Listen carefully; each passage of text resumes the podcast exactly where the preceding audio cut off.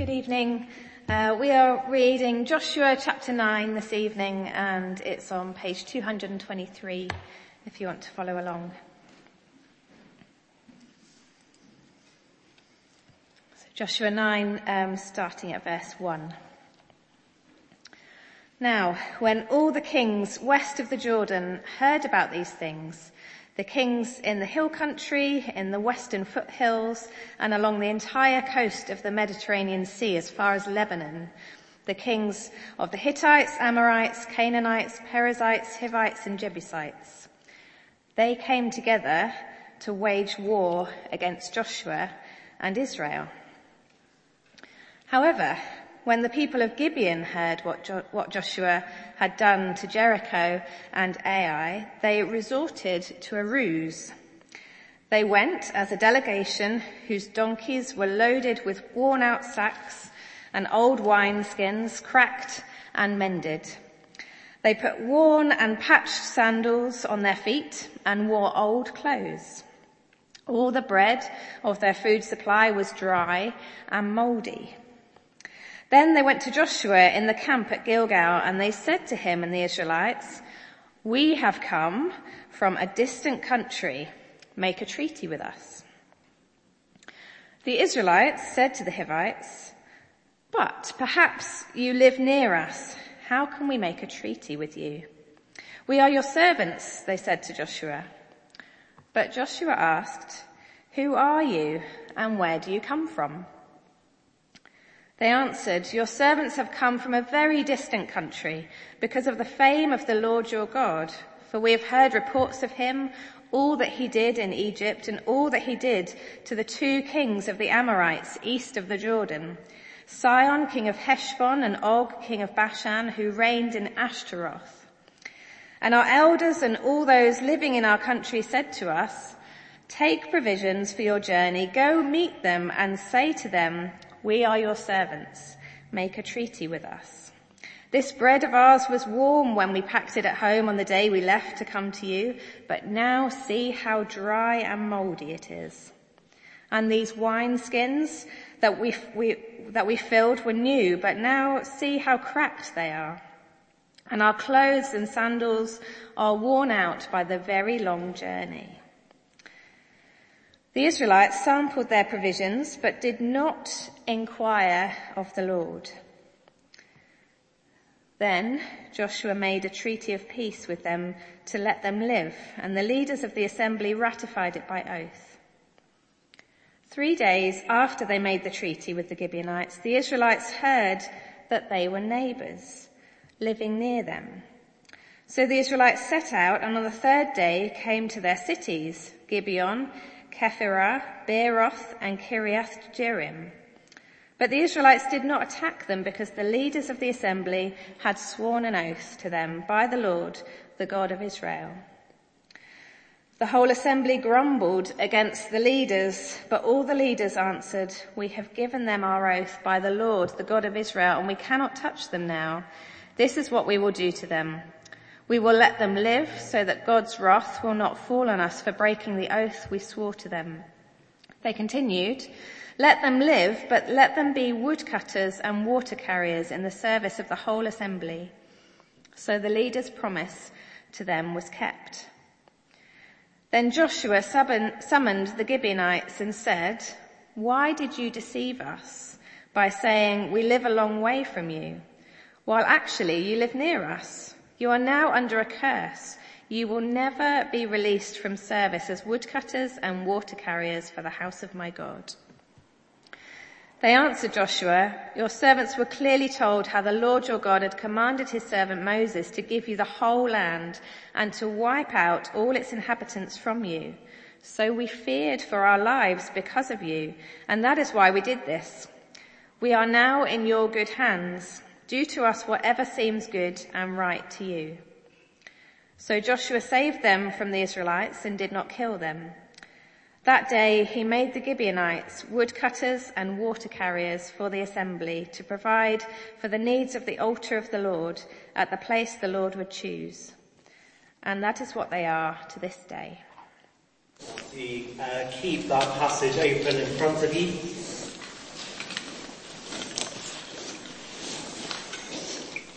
Let me tell you about, about what happened to me on uh, Thursday.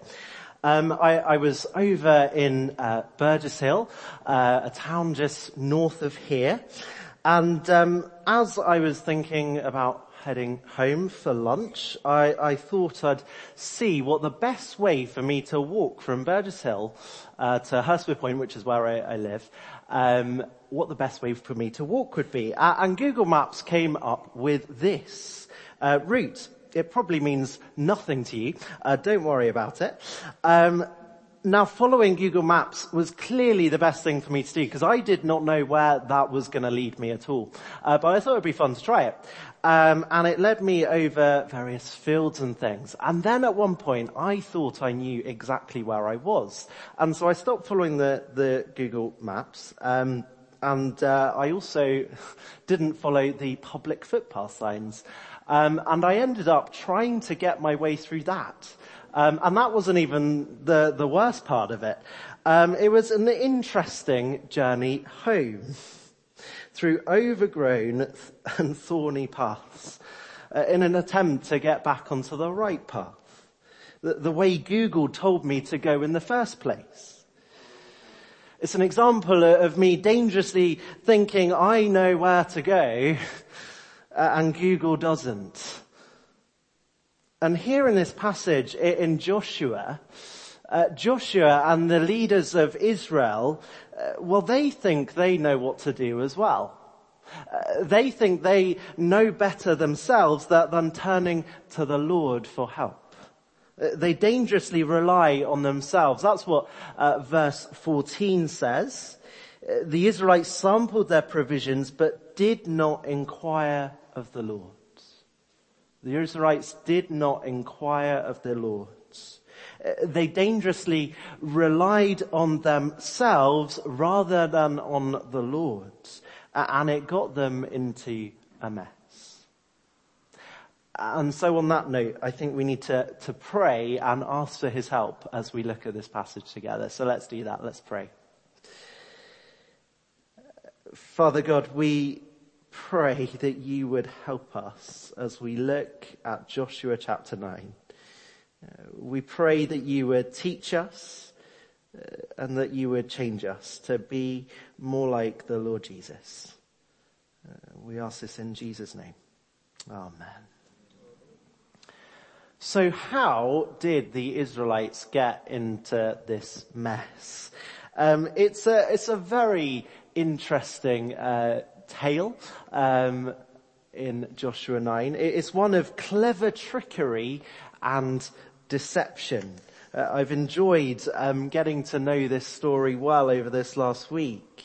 Uh, and it kind of begins the, the, context of it in verses one and two, a kind of coalition of cities um, of the Canaanites forms. Uh, you see, they've seen the destruction that the Israelites had done to, to Jericho and Ai. Uh, and uh, they thought, well, these Israelites really are a threat to us. So they thought we'll be stronger together, a bit like I guess NATO, lots of leaders of countries coming together to defend themselves. Uh, that's what's going on at the beginning of our chapter.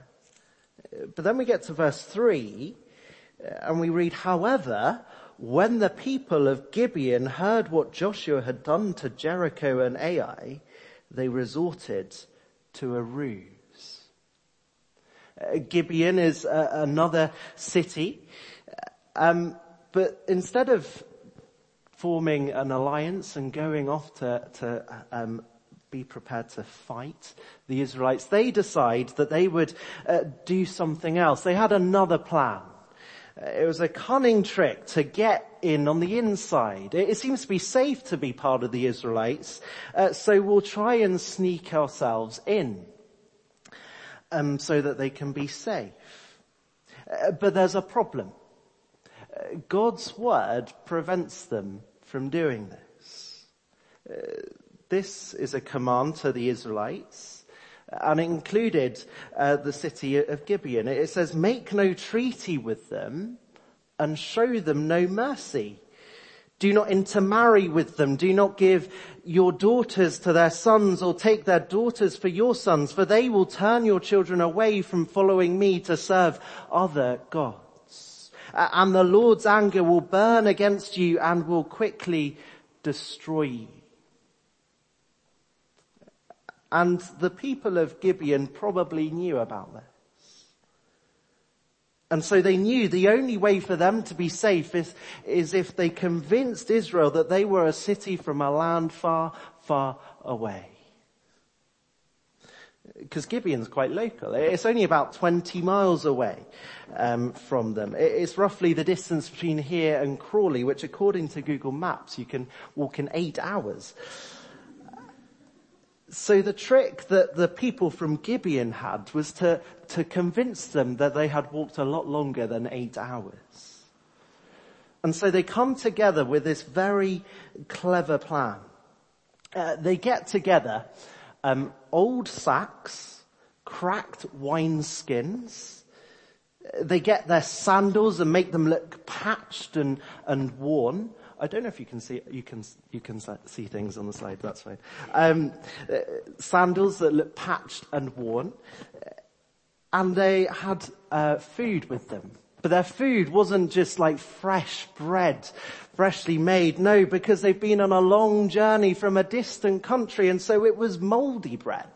They were carrying around moldy bread. They did, did anything they can to go to any lengths that they can, even the lengths of carrying around moldy bread with them, to convince Joshua and the Israelites that they really have come from a land far, far away. And so they get up to Joshua and they tell him that exact thing in verse 6. They will, uh, that's chapter 8. Um, verse 6. Then they went to Joshua in the camp at Gilgal and said to him and the Israelites, we have come from a distant country. Make a treaty with us. Look at our sandals, look at our cracked sacks and wineskins, look at our moldy bread. We've come from a distant country. But the Lord's people, they're, they're very good uh, at first. They, they question uh, the, the Gibeonites uh, and they say, uh, who, who are you? Where do you come from? Are you really from a land far, far away? Verse 9, they respond saying, your servants have come from a very distant country because of the fame of the Lord your God. For we've heard reports about him, all that he did at Egypt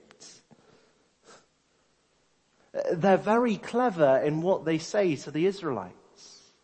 They tell them what they think they want to hear. We've heard about the Lord your God and we've heard about what happened in Egypt. But they don't mention the recent events of the last few chapters in Jericho and Ai because they've been on a very long journey and news doesn't travel quickly when there's no mobile phones. They're very clever in their trickery. And they tell them in verse 12 that, that they are servants. that they're servants. We're here to serve you. Uh, look at all this moldy bread we've got. Of course, we, we've come from a, a far country. Of course we want to come and serve you guys. It's a clever deception. It reminds me a little bit of uh, the tale of Little Red Riding Hood um, she, she goes off with her basket of stuff for grandma uh, and she bumps into the big bad wolf.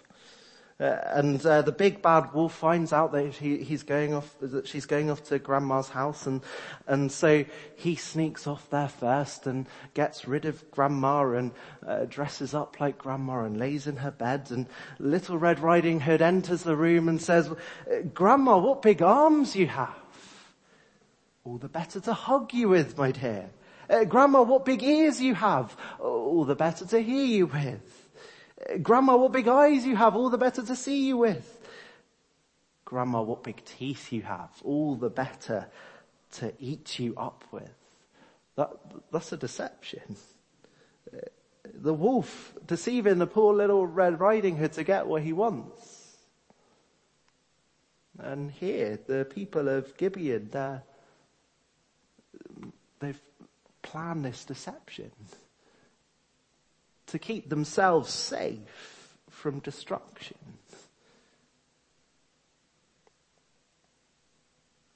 That's the deception that's going on here. Uh, but you might be thinking, well actually, maybe you're being a bit harsh to the, the they seem to have some faith here. They, they mention the, the Lord. They do, but they're trying to deceive them out of fear, not out of faith. Verse 24. So we feared for our lives because of you, and that's why we did this. They're trying to save their own skins. Instead of fighting, get on on the inside, make a peace treaty with them, and then it'll be okay.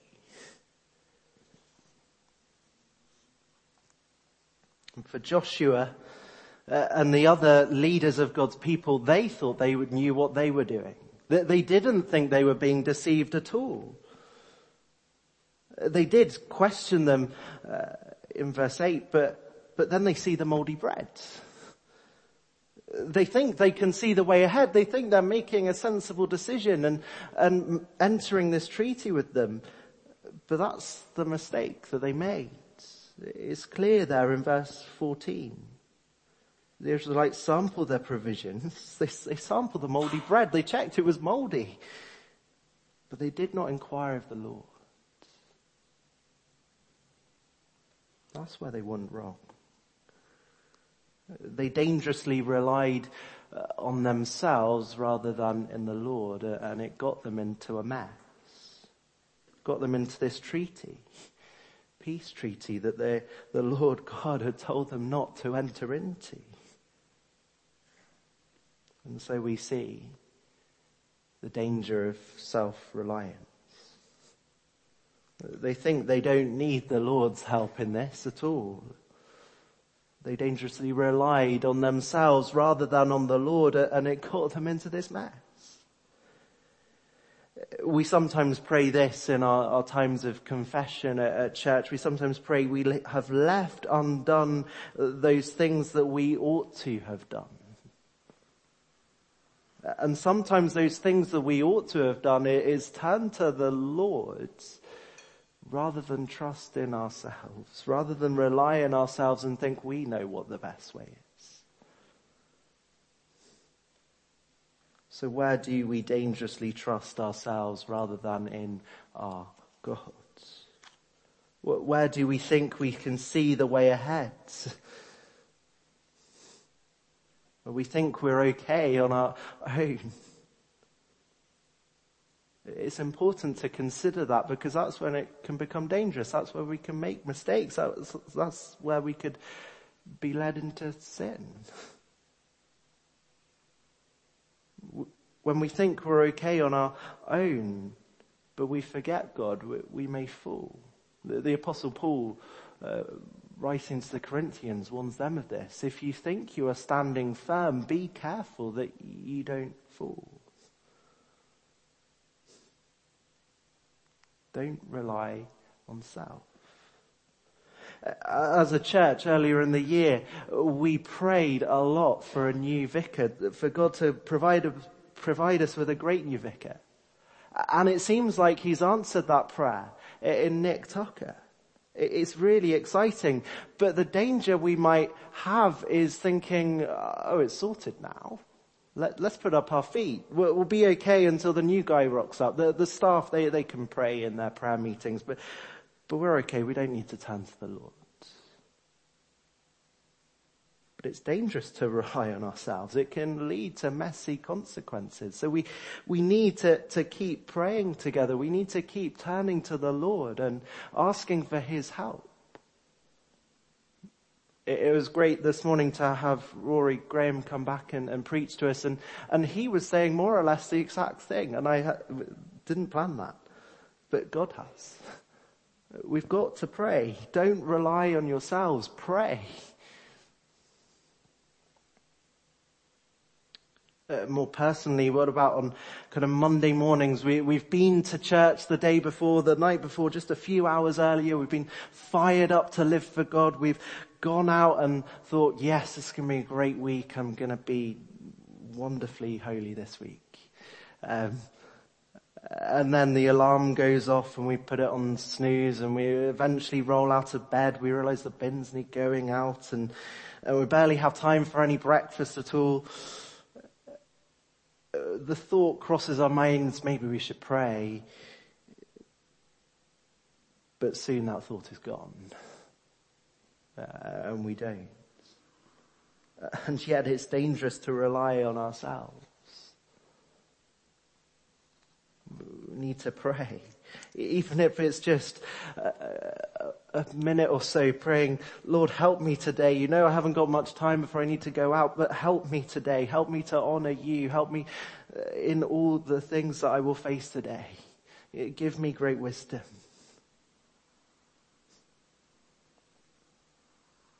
Was thinking about this for, for myself over the last few days, uh, coming to preach here this evening. Uh, I've preached many times at, at BH now and uh, the temptation is don't, don't need to pray, don't, don't need to rely on, on God as much now. I've kind of got this. But, but no, it's a work of God. I need His help. I need to depend on Him for His help. And so do all of us as we, we come along to church. We need to pray for ourselves that God would be at work changing us, that God would be at work in the preacher, that God would be work in all of us. They did not inquire of the Lord, and that was their mistake. They dangerously trusted in themselves rather than on the Lord, and it got them into a mess but we see God's mercy in their failings. Uh, last summer, um, I had a go at building IKEA furniture for the first time, and I thought this was going to be really easy. Um, I, I, bought some chest of drawers which should look like that. Um, I bought them. I watched a video of a guy making them up and I thought, well, he can do it. I can do it. An hour later, I, I had hardly got anywhere near that. Uh, a few hours later, I ended up with something uh, that looks like this, although a few bits have fallen off since. Um, every day I walk past that and I, I'm, I'm not going to keep that up too long. Um, I'm visually reminded of my own self-dependence and the mess that it led me into. I had offers of help, but I thought, no, it's IKEA furniture, it's easy. Turns out it's not. Well, if you're me, it's not anyway. For Joshua and the Israelites, they now realize they're stuck in a treaty, a peace treaty, an agreement that they, they can't really get out of. Verse 18. The Israelites did not attack them, the Gibeonites, because the leaders of the assembly had sworn an oath to them by the Lord, the God of Israel. The whole assembly grumbled against the leaders, but all the leaders answered, we have given them our oath to the Lord, the God of Israel, and we cannot touch them now. Uh, they had made the mistake in making this treaty with them, but, but now they had to honor that. They, they had to honor the word that they had spoken, the oath. As one commentator put it, they've got to live as faithfully before God as they could in their twisted situation. And that means obeying the word of God, living uh, as faithfully for Him as they can. Uh, uh another uh, verses in, in Deuteronomy um, says this: When you march up to attack a city, make its people an offer of peace. If they accept it and open their gates, all the people in it shall be subject to forced labor and shall work for you. It, it, it appears from uh, looking through uh, God's uh, words, God's commands to the Israelites that there, there were ways around uh, um, having foreigners in. Uh, rather than attacking them and destroying them, they could come and be part of the Lord's people, part of the covenant community. Uh, and so, uh, the Israelites, they, they, made the Gibeonites uh, woodcutters and water carriers. The Gibeonites were worshippers of other gods and they could have led the Israelites astray into false worship. Uh, but instead they become part of the covenant community. Uh, the, the idol worshippers, they, they get to, to serve the worshippers of the true and living God. They get to see up close and personal uh, God's people and God at work in them. And so in this we see God's mercy on his people. Uh, God's people had failed, but now they need to live as faithfully before God as they could.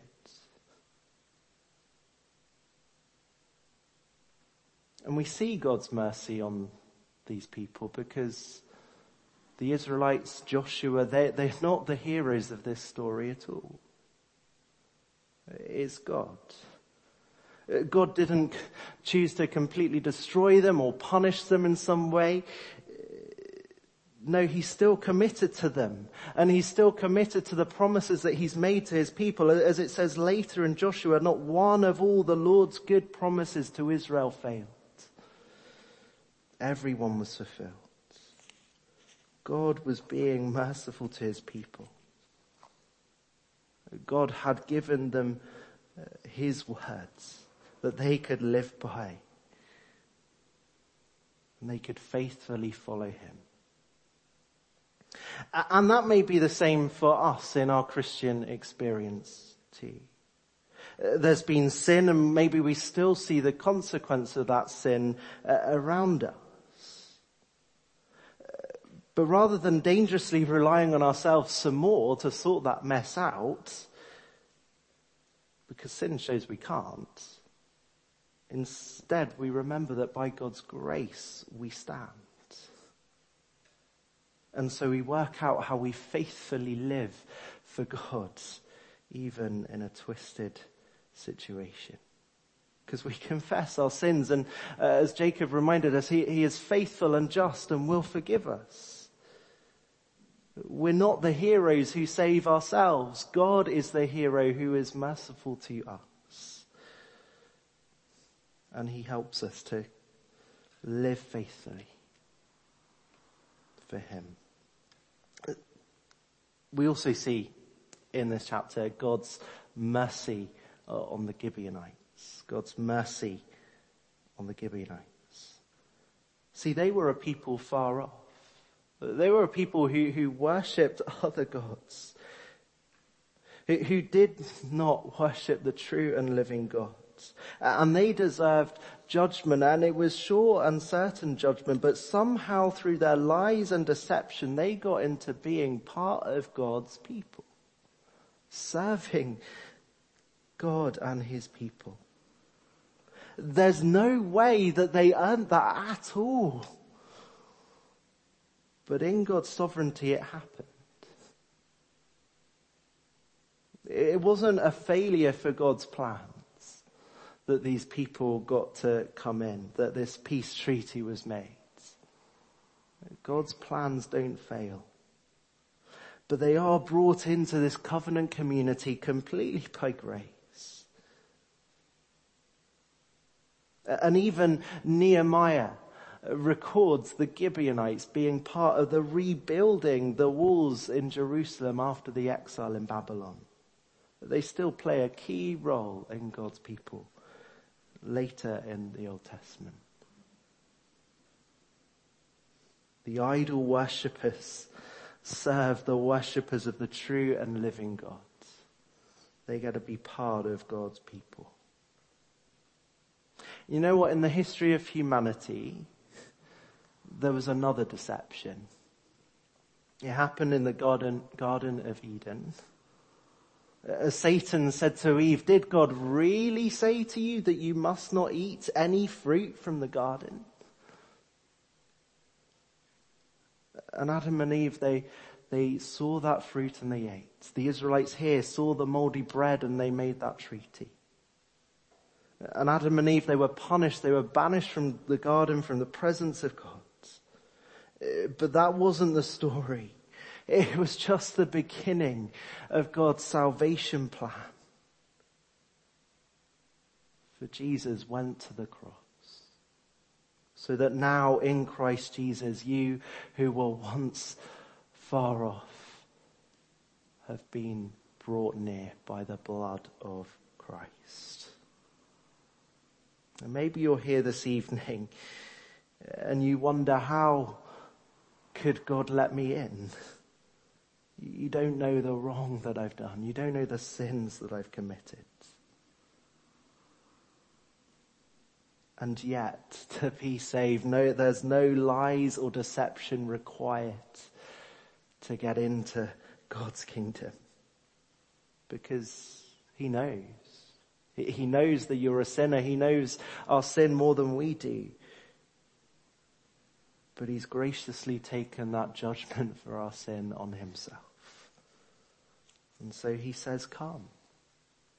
Come as you are, a sinner who needs the grace of God. Come near because of the blood of Jesus Christ.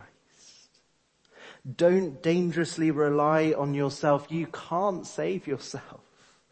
C- come to the cross uh, and find mercy and grace. Let's pray. You sometimes sing these words. Prone to wonder, Lord, I feel it. Prone to leave the God I love. Father, we are prone to wander away from you. We are prone to leave you, the God we love, and forget you.